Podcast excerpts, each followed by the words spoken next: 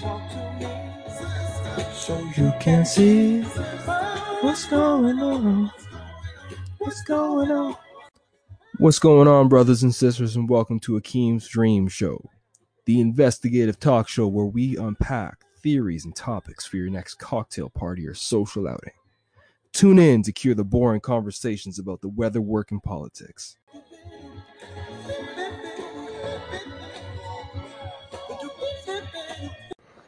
I can give you functional immortality. Come to the dark side, Luke, to experience functional immortality. Who wants to live forever? Sometimes I find myself asking myself that question. Akeem, do you want to live forever? Part of me wants to not ever be forgotten. Part of me wants to live long enough to see flying cars and to see some aliens. Outside of that, I don't know. Is there a lot of utility to living super duper long? I don't know. But longevity in the physical meat, flesh, body suitcase that we're carrying around every single day, I don't know. Maybe 100 years. Most people these days are like, give me 75, I'm good. Right? Let me sit at the A&W for about 10, 15 years. Give my discount and we'll call it a wrap. We'll call it a good life. I can't wait to get old, to be honest. I think there's something cool about sitting down with the old gazes at the pub. After a long life, grandkids all around you. Go to the A&Ws, meet the folks, meet the fellas, meet the sisters. Get a little coffee, get a little sausage and egg. But how do we get to that age? And then how do we get to that age and beyond? That's what we're here to talk about today, folks. Functional immortality. Now, functional, there's a utility, there's a way to work with it, and then immortality, living forever.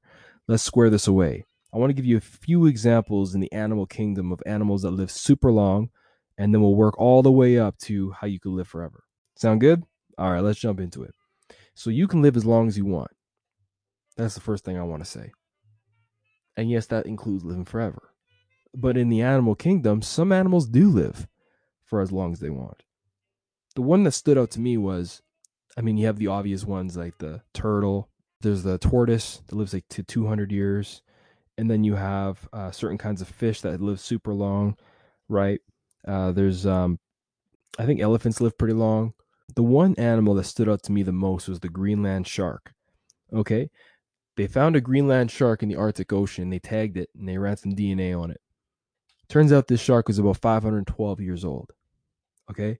So it was alive before America. It was alive before North America was discovered. It's been around for a minute. If it was on land, it would have seen some crazy shit.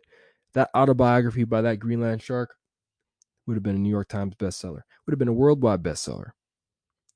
Just by being alive all that time. But it's still swimming around, and biologists and people who study longevity, they can attest that a lot of these cold weather fish, they may never actually die natural deaths because the perfect storm and the perfect cocktail of what you need to live super long. Some of that has to do with metabolic rates, right? Their heart doesn't have to pump super hard because they're not really exerting themselves to eat and to live and to swim. The environment, right? Not a lot of natural predators if you're a shark in the Arctic Ocean. And then the diet, right? They probably eat pretty good, good clean fish up there in the Arctic Ocean. And I think the stress is the number one killer. Stress kills everything, everyone. And it's like humans. Stress is the number one common denominator for all kinds of deaths. Even if you're hit by a bus. I love the joke by Chris Rock. He said, when you get super old, doesn't matter what you died of, it was natural causes. He goes, well, what if you got hit by a bus? Well, he goes, well, listen, if you were younger, you would have got the fuck out the way. There is something to be said about getting old and how there is no natural kind of defense against that. But these Greenland sharks seem to figure it out. Now, you may not want to live to 512, but it's interesting to know that in the animal kingdom, that's been done. The longest living person in human history on human record, and that is by a French lady. Go figure. The French live pretty relaxed lifestyles. I went out to France, Grenoble, and I was sitting around. I'm like, this is not the culture that created the iPhone. These people are way too calm and way too Let's go have a cafe, un café, s'il vous plaît.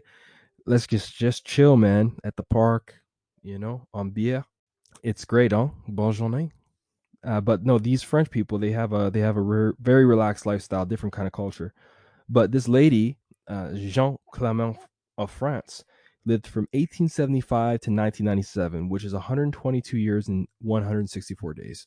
122 years old. She smoked till she was about 97 or 98. She outlived her grandkids, I think. She had a good sense of humor. I think she was biking until she was like 114 or something. So the active lifestyle, and this goes back to my theory about you'll live as long as you want, because she technically didn't do everything right, according to some centenarian researchers. And centenarian just means 100. These centenarian researchers say you have to eat right and you have to be perfect. And I think there's something to be said for that, but there's also something to be said for genetics and also your will to live, right? That doesn't just apply in action movies or if you're fighting for your life. I think that applies for how long you actually want to live. I think people die when they're just like, I'm fucking done. A&W, the coffee's not tasting the same. My friends, they don't have it. Tell me the same old stories. I'm clocking out. I've done my time. But if you want to live longer, you will, even if you have some kind of disease. Incurable just means curable from within. I heard that one time. It stuck with me. But why do we age, right? There's 100 million. There's more theories about how we age than there is theories about anything else. You have two categories. You have the intrinsic and you have the extrinsic. The intrinsic is kind of on the cellular level, right? Cells break down. And the extrinsic is on the damage level, right? The environmental. Air pollution, diet, sun, toxins, all that kind of stuff. So you have the cellular and then you have the extrinsic. So your cells break down and then there's the kind of, it's almost like the nature versus nurture thing, right? But ultimately, all the theories out there, they kind of go within one of those two camps, whether it's intrinsically caused by your genetics or by your cells breaking down by whatever reason, or it's a theory that's in the camp of extrinsic, right? It's something about the UV rays or too much liquor or not enough sex or too many video games or not enough cell phone use. There's a million reasons why people don't live as long as they could. Now, if we're talking about immortality, that's just not about living long. That's about living forever. Now, I have two thoughts on this. One is kind of more sci-fi, and the other one is more philosophical. But let's go the sci-fi route first. So the sci-fi route says we can do this thing called a mind upload, uploading your mind into the matrix. Some people's minds is already uploaded to the matrix. It's just they haven't realized it yet. They didn't take the red pill that Morpheus presented. They took the blue pill, and they stayed in the Matrix. So their mind's already uploaded. They're good.